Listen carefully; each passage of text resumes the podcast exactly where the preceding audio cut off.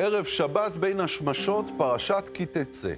פרשה שמתחילה בפיתויים והיצרים שמתעוררים אצל חיילים במהלך המלחמה, והיא נגמרת בצו האל למחות את זכר עמלק, האויב הנורא מכל, למחות את שמו מתחת השמיים. בין שני האזכורים האלה משרטטת הפרשה את העולם המוסרי שהיא מבקשת לייצר לבני ישראל. מצד אחד, לא לעשוק את העניים והדלים והחלשים, לסחור ביושר ובצדק, לא להשתמש באלימות, ומצד שני, חוקים משונים ומוזרים, כמו סיפורו של בן סורר ומורה.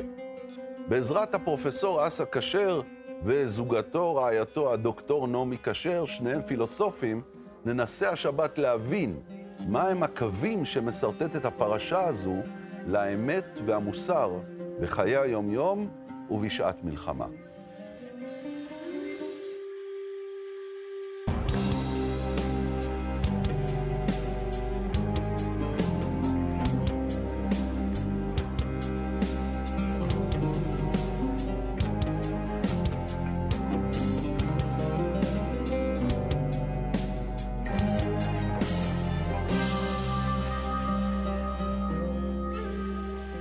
שבת שלום לכם, דוקטור אה, נעמי כשר, פרופסור אסא כשר, ברוכים, ברוכים הבאים לתוכנית, פרשת כי תצא, תראה, אה, אה, לקחתי פרשה קשה, כי שניכם פילוסופים, אני בטוח ש, שתצליחו איכשהו להתמודד איתה. מה קורה ביניכם בוויכוחים, נגיד, בבית? זה טיעונים פילוסופיים, את מצטטת את קאנט ואתה את לייבוביץ', או ההפך? הוויכוחים בינינו הם אה, לא סוערים, אבל הם נוקבים. נוקבים. כן, יש לנו, אה, יש לנו טענות שאנחנו חולקים, יש לנו טענות שאנחנו מתווכחים עליהן, אבל אנחנו, הכל זה לשם שמיים. שם שמיים. לשם שמיים. מה את אומרת על זה? לא, אני בסדר, אני מסכימה. אני חושבת שלא הכל, אה, לא הכל כרוך בראיות מתחום הפילוסופיה. לעתים יש ויכוחים על עובדות. לעתים יש ויכוחים על פרשנות של העובדות, לעתים על עניינים אה, רגשיים יותר.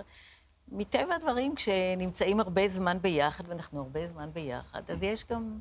מה זאת גם אומרת? גם ויכוחים כאלה, זה וכן, טוב. וזה בסדר גמור, כן, כן. כך נראה קשר אנושי. ודאי, זה גם לא פילוסופי להסכים. נכון. אני לא יכול לתאר לעצמי אה, חיים אה, עשירים באופן ערכי ורוחני. יותר ממה שיש לי כשאשתי מתעניינת באותם הדברים ומתמצאת באותם, באותם הספרויות, ואנחנו חולקים את, את כל התשתית של ויכוח, ויכוח טוב. יופי, נשמע, נשמע מתכון טוב אה, לחיי זוגיות, ואנחנו פה מתכנסים אה, לקריאה פרשת כי תצא על הרקע של הספר החדש של שניכם ביחד. דרך ליבוביץ', שהוא כמובן אה, אסופה של אה, מאמרים של, שלכם על הגותו ותורתו של אה, ישעיהו ליבוביץ' המנוח, שאפשר לומר ש, שממש הפך להיות חלק בלתי נפרד מהדרך שבה בארץ מדברים על דת, מדינה, יהדות, אמונה, הוא הצליח ממש להיכנס לתוך ה... לתוך התרבות הישראלית. נכון. איך, איך את רואה את הסיפור הצלחה הזה, הגדול הזה? אה, כמה דברים. קודם כל, אה, אני חושבת שהוא דיבר בצורה שנראתה לכאורה מאוד ברורה.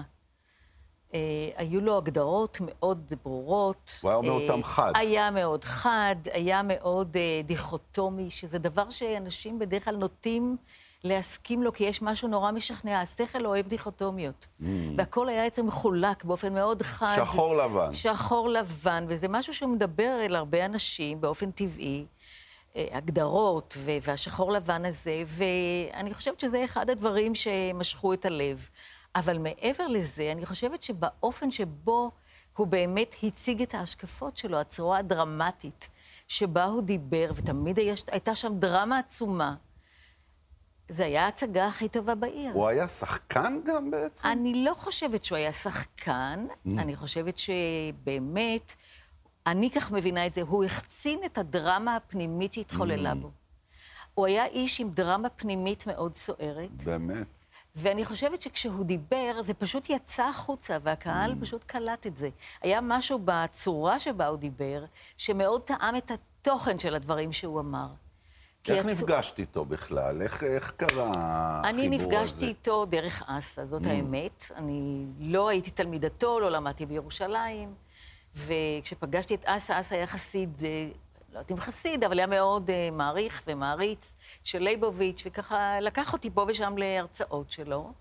ו, ואני חושבת שפעם ראשונה באמת שפגשתי אותו, אה, וגם דיברתי בפניו, היה כשהיה כינוס אה, לכבודו, אני חושבת זה היה 75 שנה, אני לא זוכרת, אה, כשמלאו לו 75 שנה, ואז אה, נתתי הרצאה שכששמעתי את ליבוביץ', שמעתי את קאנט, שזה בעצם היה נושא שעסקתי בו באותה הפילוסוף תקופה. הגרמני הגדול כן. של העת אני ממש החדשה. אמרתי, אבל זה קאנט, למרות שהוא דיבר דברים הפוכים לגמרי ממה שקאנט דיבר עליהם.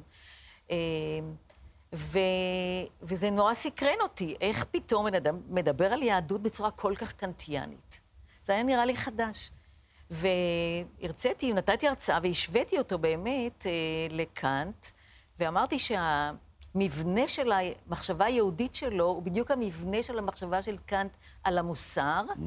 התוכן הפוך. התוכן מנוגד לגמרי, אבל המבנה הוא אותו מבנה, וגם הראיתי את המבנה. והוא היה מאוד, אה, הוא מאוד אהב את ההרצאה כן? הזאת. הוא היה מבסוט? הוא היה מבסוט, הוא גם אמר לי משהו שלא נעים לי להגיד, אבל זה מה שהוא אמר, שהוא חושב, הוא אומר בלי ציניות שהבנתי אותו יותר טוב ממה שהוא את עצמו. זה באמת מחמאה. כן, זו הייתה באמת מחמאה, ויחד עם זה גם הוא לא הסכים למשהו שאמרתי, אני אוסיף כדי לא רק להחמיא לעצמי, אני אמרתי שהוא חולל מהפכה קופרניקנית ביהדות, והוא אמר לי, לא לזה, אני לא חוללתי שום מהפכה ביהדות. הוא ראה את עצמו כממשיך ברור, בעצם. חס ברור, וחלילה, אני לא ברור. מחדש. אני- ברור, לא. ואני עם הזמן הבנתי שהוא, מה שהוא עשה, הוא לא חולל מהפכה ביהדות, אלא הוא חולל מהפכה בהבנת היהדות, שזה לא אותו דבר. נכון. אבל מאז הייתה בי איזו סקרנות, ואני הרבה פעמים הוזמנתי לדבר. הוא... אני לא יודעת, אני לא יכולתי, לה... אי אפשר היה להפסיק את הרומן הזה, הפילוסופי, עם הפילוסופיה של אה, ליבוביץ', וגם כתבתי ספר, במיוחד אה, אה, אחרי מותו כתבתי את אמונתו של ישעיהו ליבוביץ', שהיה מעין, כאילו הרגשתי שזה מין צוואה שהוא השאיר לי. למרות שאני עם הזמן שכללתי את ההבנה שלי. והוספתי אה, דברים שלא ראיתי אולי במבט ראשון, וגם העזתי יותר לחשוב בצורה עצמאית. אבל הרגשתי שאני לא באה לא מן המקום המתנגד ולא מן המקום המעריץ. היה משהו שיכולתי להקשיב לו באוזניים פתוחות, בלי לסעור מיד. בלי לסעור. ואיך אתה, עשה, הגעת אליו? הגעת אני- לפניה. אני אה, הייתי סטודנט צעיר, לפני הצבא למדתי, למדתי מתמטיקה, ושמעתי שיש אה, הרצאות של ליבוביץ' על מבוא לפילוסופיה של המדע. תמיד הייתי אדם סקרן, אז הלכתי לשמוע את ההרצאות שניתנו במבנה של החוג למתמטיקה. אה, ובשנייה הראשונה של ההרצאה הוא אה, הדהים אותי. כי הוא אמר, הסמסטר הזה אני אוכיח לכם שלמדע אין הנחות פילוסופיות ואין תוכן פילוסופי ואין מסקנות פילוסופיות. ושאפשר לבלות סמסטר שלם בדיונים על טענה פילוסופית אחת, זה הקסים אותי. באתי, אה, שקדתי על, ה... על הלימודים אני שומע האלה. אפילו מהדרך שאתה נזכר בלייבוביץ', שאתה כמעט מחקה אותו באינטונציה שלך. ככה ניסיתי, רק לא- תעשה ככה עם היד ונגמור עם זה. ניסיתי לא לעשות את זה, כי, כי הוא אמר פילוסופיה, הוא לא אמר פילוסופיה. אז לא אמרתי פילוסופיה, אמרתי פילוסופיה. אבל אחר כך שמעתי את כל ההרצאות שלו, במיוחד בענייני דת, והוקסמתי מן המבנה הכללי של העמדות שלו. אבל איך אתה נצר לחסיד גור גדול, הרב מנחם, מנחם מנדל כשר, שכתב אה, ספרים מאוד מאוד חשובים, מלא רוח חסידית, פתאום הצטרפת לרציונליסט הזה. תראה, למדתי מתמטיקה. אה, אז זה כבר סוג של... ובמתמטיקה, כל מה שאתה עושה כל הזמן זה לראות הוכחות. Mm. יש, הנה ההנחות, הנה הטיעון, ההוכחה, הנה המסקנה. אתה, במתמטיקה, אתה, אין פינה שנשארת בצד אה, להגות אי-רציונלית.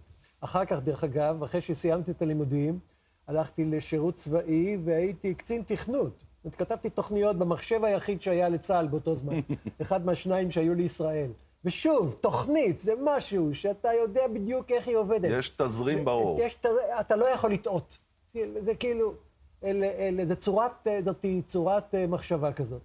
לכן, בזמן שהייתי סטודנט, כל ליל שבת הייתי הולך לאיזה רבי אחר, כדי לראות איך... לדגום נרא... אותו. איך לראות, איך נראית התפילה. הייתי הרבה פעמים אצל הרבי מגור, שזיהה אותי בתור הנכד של uh, מנחם מנדל, אבל הייתי גם בשומרי אמונים ובברסלבים ואיפה שאתה רוצה, וזה זה, זה מילא את נשמתי ב, בתחום הרגשי, הציורי, האגדתי. זאת אומרת, אני לא משך... ולמדת בישיבה. אני לא, אני לא משכתי את ידיי מכל עניין שיש, לו, שיש בו רגשות. נוסף על כך, אני למדתי כל יום, למדתי מתמטיקה פיזיקה באוניברסיטה, ו- וכל יום למדתי בישיבת חברון. היה לי חברותה. באמת? היה לי חברותה, שהיום הוא מראשי ישיבת מיר, ש- שלמדתי כל ערב. כי יהיה לאיש בן סורר ומורה, איננו שומע בקול אביו קול אמו.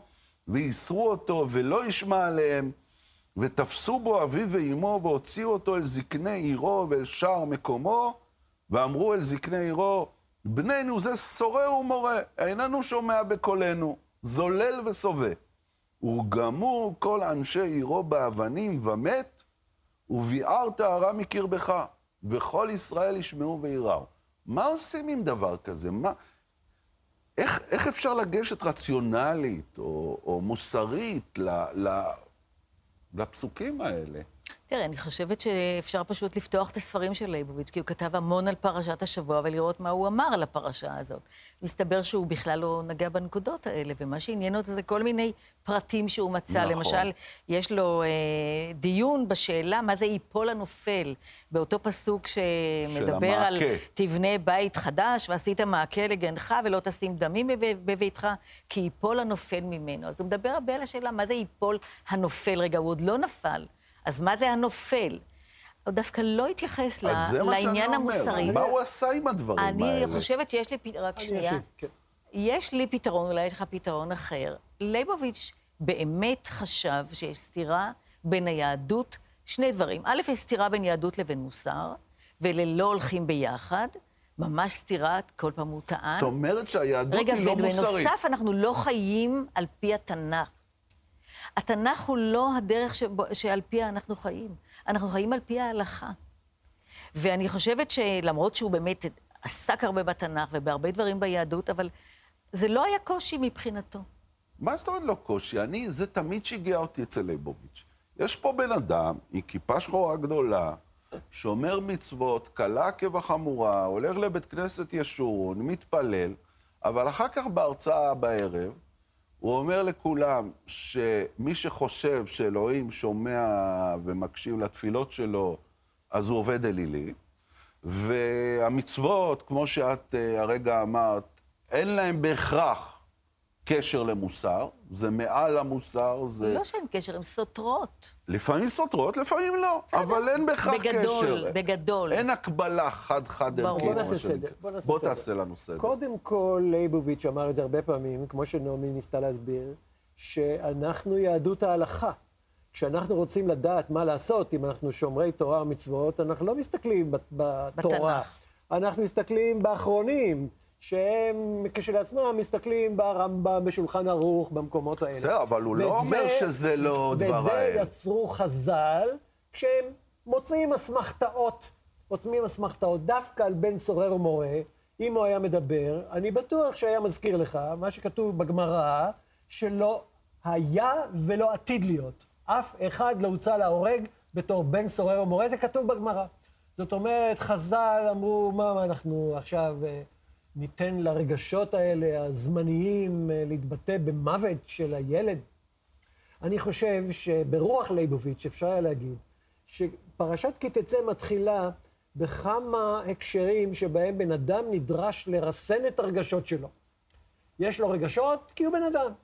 ו- ואני לא נגד לרגשות, גם ליבוביץ' לא ביטא אף פעם רגשות, אבל הוא לא היה נגד קיום רגשות ב- בחוויה האנושית. אבל... Uh, יפת תואר, יש פה איזה חייל שראה יפהפייה בשבי וחשק בה, חשק בה. יש לו רגשות אה, כלפיה.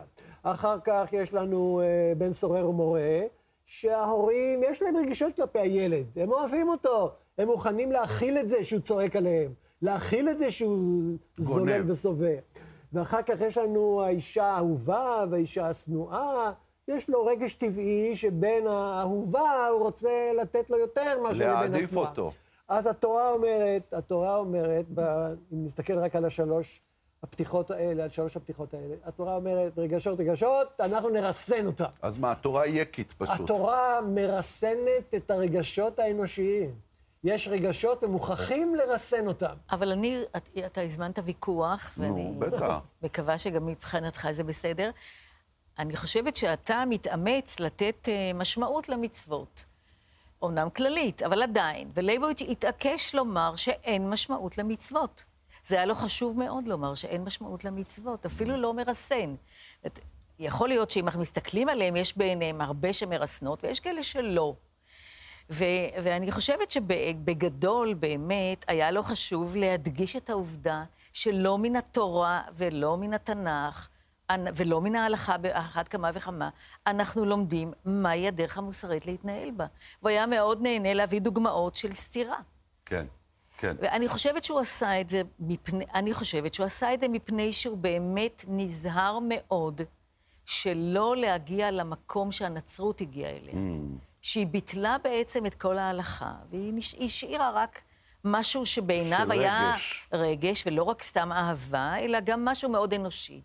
ולייבוביץ' כל הזמן הדגיש שהמוסר הוא מערכת שבמרכזה האדם, והדת היא מערכת שבמרכזה האלוהים. טוב, זה לא, זה לא מפליא אם כן שיש לנצרות כל כך הרבה חסידים ולליבוביץ' יש כל כך מעט. נכון. כן? ברור נכון. שהעניין שהרגשי הרבה יותר כובש. אבל בואו רגע נצא לא, להפסקה. זה לא, דרך אגב, למי שיש מעט זה לא ללייבוביץ', זה ליהדות. ליהדות בכלל, ליהדות או מעט. בפרט. חכו איתי רגע להפסקה ותכף נמשיך.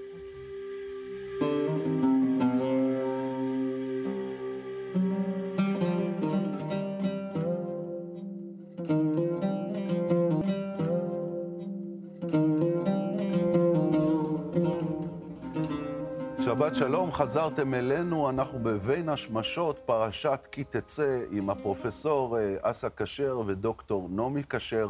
עסקנו בלקרוא את הפרשה בדרך ליבוביץ', כשם הספר שלכם המשותף, ועוד אני רוצה להתעכב על משהו שדיברנו, על הבן סורר ומוז- ומורה, שחכמי ההלכה, בין השאר, תרצו את זה, שהוא נידון על שם סופו. זאת אומרת, למה הורגים אותו? כי יודעים שהוא ייגרר לפשע, ובסוף הוא יהיה רוצח, ויגזול את הבריות, אז בואו נהרוג אותו כשהוא קטן. דרך אגב, אה, בן סורר ומורה לא סותר את הרעיון שלא יומתו אבות על בנים, כי פה החטא הוא של הבן, ולא של אבותיו. זה הוא לא, שזו... זה כאילו משהו הוא- עתידי, הוא לא אחראי נכון, נכון, זה עכשיו. משהו עתידי, אבל, אבל זה החטא שלו, הוא פשוט אב, כאילו אבוד מראש. ואני חושבת באמת שיש יש כל מיני דברים באמת שסותרים, אבל גם אין מוקדם ומאוחר, אבל חז"ל, דרך אגב, גם הוסיפו שלא היה מקרה כזה. של בן סורר ומורה, שזה טוב, גם זה כן אנחנו דרך... לא חייבים להאמין להם. כן, נכון, אבל זה הדרך שלהם בעצם להתנער נכון, מה, להגיד, מהדרישה "אנחנו לא רוצים זה". הבלתי אפשרית הזאת, נכון. כי היא באמת בלתי אפשרית. אמ, אני חושבת שיש כאן באמת, לצד באמת העדינות והדרישה להיות עדין ו- ושילוח הקן וכל העניין של ללקט אה, שכחה ופאה פאה, וכל הדברים האלה, יש כאן מצד אחד אתה נדרש באמת להיות חומל ואיש חסד, ומצד שני, אם נתפסת, אבוד לך. אבוד לך. ואני חושבת שבאמת כאילו אין איזה, אין איזה אמונה בתיקון. אין אמונה בתיקון לא, פה. Mm. לא. אין אמונה באפשרות לתקן, ואנחנו רואים את זה לאורך, ה... גם בפרשה הזאת, גם במקומות אחרים. כמובן, גם עם האופן שבו הפרשה מסתיימת עם עמלק. אין אפשרות לתקן את מה שקרה שם. Mm. לא תשכח, לא, מחות לא, תמחה. בדיוק, זה החור תזכור. את יודעת, עכשיו שאת אומרת את הדברים האלה, אה, עולה בי מחשבה. בקשר לשניכם, אתם אה, אה, שכלתם בן, יהורז, אה, שנהרג בתאונה בסיני בעת אה, שירותו הצבאי, היה מפקד אה, בשריון. אה, וזה שינה אתכם, זה לקח אתכם אה, למקום אחר בחיים. זה, זה הוביל אתכם לדרך אה, נכון. קצת שונה ממה שהייתם בה. נכון. את יכולה אולי לספר על הדרך ש, שזה... כן, הדרך שלי הייתה על ידי זה שבאמת רציתי לקחת את הכאב שלי ולהפוך אותו למשהו טוב. במקום הרע שקרה לי, להביא הרבה טוב לעולם. וחשבתי שהדרך שמתאימה לי, וזו דרך שהתגעגעתי אליה עוד הרבה קודם, ובלי קשר, הייתה לי תמיד איזה מין אשמה על כך שאני אה, יושבת ודוגרת על אה, מאמרים וספרים בפילוסופיה, ו, ומתעמקת בקוצו של אה, רעיון. בקוצו של קאנט. בקוצו של קאנט, וגם אה, יום ואחרים, וזה לא משנה, ו, והעולם בעצם משווע ל, לעזרה, ואני לא שם. אני, לנחמה, עזרה, ותמיד אמרתי, רפואה. בדיוק, ותמיד אמרתי לעצמי, בגלגול הבא אני רוצה להיות רופאה. היה לי גם חסר המגע הזה, היה לי חסר הנגיעה הזאת באמת, וכשקרה מה שקרה, אמרתי, אני קודם כל לא רוצה עוד גלגול, ואני אעשה שינוי עכשיו. תתגלגלי עכשיו. ואני עכשיו שיניתי, והיה לי הכוח לשנות, כי אחרי שהכל נשבר כבר, זה לא בעיה לשנות. ובאמת אה, הלכתי ולמדתי, ואני עוסקת בטיפול באנשים. בטיפול באנשים. כן. מהקר... מהצינה נכון, של הפילוסופיה אל החום נכון. האנושי הקרוב. ומאוד כעסתי על הפילוסופיה, שלא הציעה לי שום עזרה. לא הציעה עזרה. לא, ממש לא. לא הסוג הפילוסופיה שאני הייתי עסוקה בה, ולא לא הרגשתי שאני נעזרת, וזה לא נגע בי, וזה נראה לי רחוק ומיותר. אחרי שנים חזרתי לזה. ממקום אחר. ממקום אחר, מקום של איכשהו לה- להתאהב מחדש בעולם. תודה. אני אומר. שאם הפילוסופיה לא עוזרת לי, אז אני אעזור לה. אם אין איזה ספר פילוסופיה שאני יכול להוריד מן המדף ושהוא ידבר אל ליבי במצב הבלתי אפשרי הזה, אז אני אתעסק בזה בעצמי, בכלים אה, פילוסופיים. ואני כל השנים מתעסק ברעיון הזה של הנוכחות של המתים בעולמם של אלה שנשארים אה, אחריהם. זו התפיסה שלך של. אה, הישארות הנפש, של עולם הבא. אני, אני, אין לי חזונות מטאפיזיים, כאילו, על איזה עולם אחר, ציורי, מלאכים, ש, שהנפשות אה, שוהות בו. אבל, אבל, אה, וכמו בהרבה דברים אחרים, אני אומר שזה תלוי בנו. אם, אם יורז נוכח בעולם או לא, זה תלוי בי. אה, וכשאנחנו אומרים, כמו עם המשורר, אה, אין לנו קבר החייל האלמוני. זה כי אנחנו החלטנו שאנחנו נזכור כל אחד בשמו. ומי שאמר בחז"ל שחזקה גזרה על המת שמשתכח מן הלב, הוא כנראה לא הבין אה, שכול מקרוב. אין גזרה כזאת, והכל תלוי בנו, והכל תלוי בי כשמדובר על, הש, על השכול שלי, ואני נותן ליורז מקום בעולמי כל הזמן. אין רגע שבו אני לא עוסק בו, בצורה כזו או אחרת. דרך אחת שבה אני עוסק בו היא דרך המידות שלו. יהורז היה בן אדם שהיה מצוין בכל מה שהוא נגע בו, והיה צנוע, צנוע לחלוטין. הצירוף הזה של הצטיינות וצניעות, את זה אני מחזק בכל מקום. בצבא, במקום שיש לי גישה אליו, בטכניון, ואיפה איפה ש, איפה שאתה רוצה. אני חושב שהמתודה שלי זה, יש פה בעיה, אז תיקח על עצמך אחריות לנסות לפתור אותה. אתה בעניין של אחריות, לא רק בעניין של ביקורת. אחריות. אני בעניין לא רק של אחריות. להגיד מה לא, שזה אולי אפיין את לייבוביץ', נכון. אלא להגיד מה כן. אז אני אגיד על זה משהו בהקשר של עמלק, של סוף הפרשה. כן. אני, אני, אני, אי אפשר לסבול באופן מוסרי את, ה, את המצווה הזאת, מצוות ה genocide הזאת. אי אפשר לסבול את זה. אז אני, אבל אתה יכול להצמיח כנפיים ולפרש את זה אחרת. מה, לא נסגרו שערי הפירוש אה, ושערי, ה, ושערי הדרש. אני, הרבה דברים בפרשה הזאת, אני אומר, אלה, תחשוב על זה, כעל, כמו שנעמי אמרה, לייבוביץ', זה הדרמה הפנימית. תחשוב על המצוות האלה כמצוות פנימיות. לא תסגיר עבד אל אדוניו, תחשוב על זה בינך לבין אז עצמך. מה זה עמלק? עמלק, יש בכל אחד עמלק. מה, התיאור של הפסוקים בסוף הפרשה הזאת, של עמלק, מתי זה קרה? לא ירא אלוהים. ולא ברור מי לא ירא אלוהים באותו זמן, בני ישראל? או עמלק. או עמלק. אה, איך שלא יהיה, לא אבל יהיה... כתוב, אתה עייף ויגע, ולא- חולשה. לא ירא אלוהים, זאת אומרת, מה זה לא ירא אלוהים? זאת אומרת, אתה מתעסק בזוטות האנושיות כאילו הן חשובות. כאילו, כאילו זה הדבר הכי חשוב. תהרוג את עמלק שבתוכך, לא תחפש איזה עמלקים. תגיד, מה אתם אומרים על העמלק שבתוכנו? מדינת ישראל, אה, לאן היא הולכת? יש הרבה מה לעשות כדי לסלק את העמלק, ש- העמלק שבליבנו. העמלק הכי בולט אה, בחיים הציבוריים זה הגזענות. הגזענות. הגזענות. כולם נבראו בצלם אלוקים. כולם הם בני אדם. אתה צריך להתחשב ב- ב- בכולם.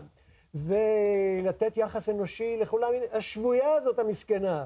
תן יחס אנושי לחלוטין. אבל הנה, יש לנו כבר רבנים שכבר ממליצים על סיפור השבויה הזו כהלכה למעשה, אני שמעתי. בלתי נסבל, זה מובן שזה מאליו שזה בלתי נסבל.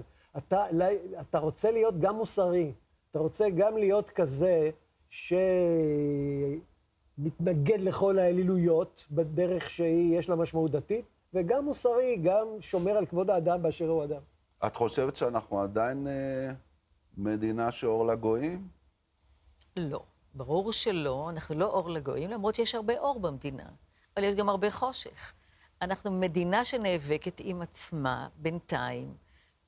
אנחנו נאבקים להיות יותר אור. האם ליבוביץ' צדק כשאמר אה, אחרי 67, שאם לא יצאו משם, אז הכל פה יידרדר וייגמר? לצערי, אני הרב, אני, אני לא יכולה להגיד שהוא לא צדק.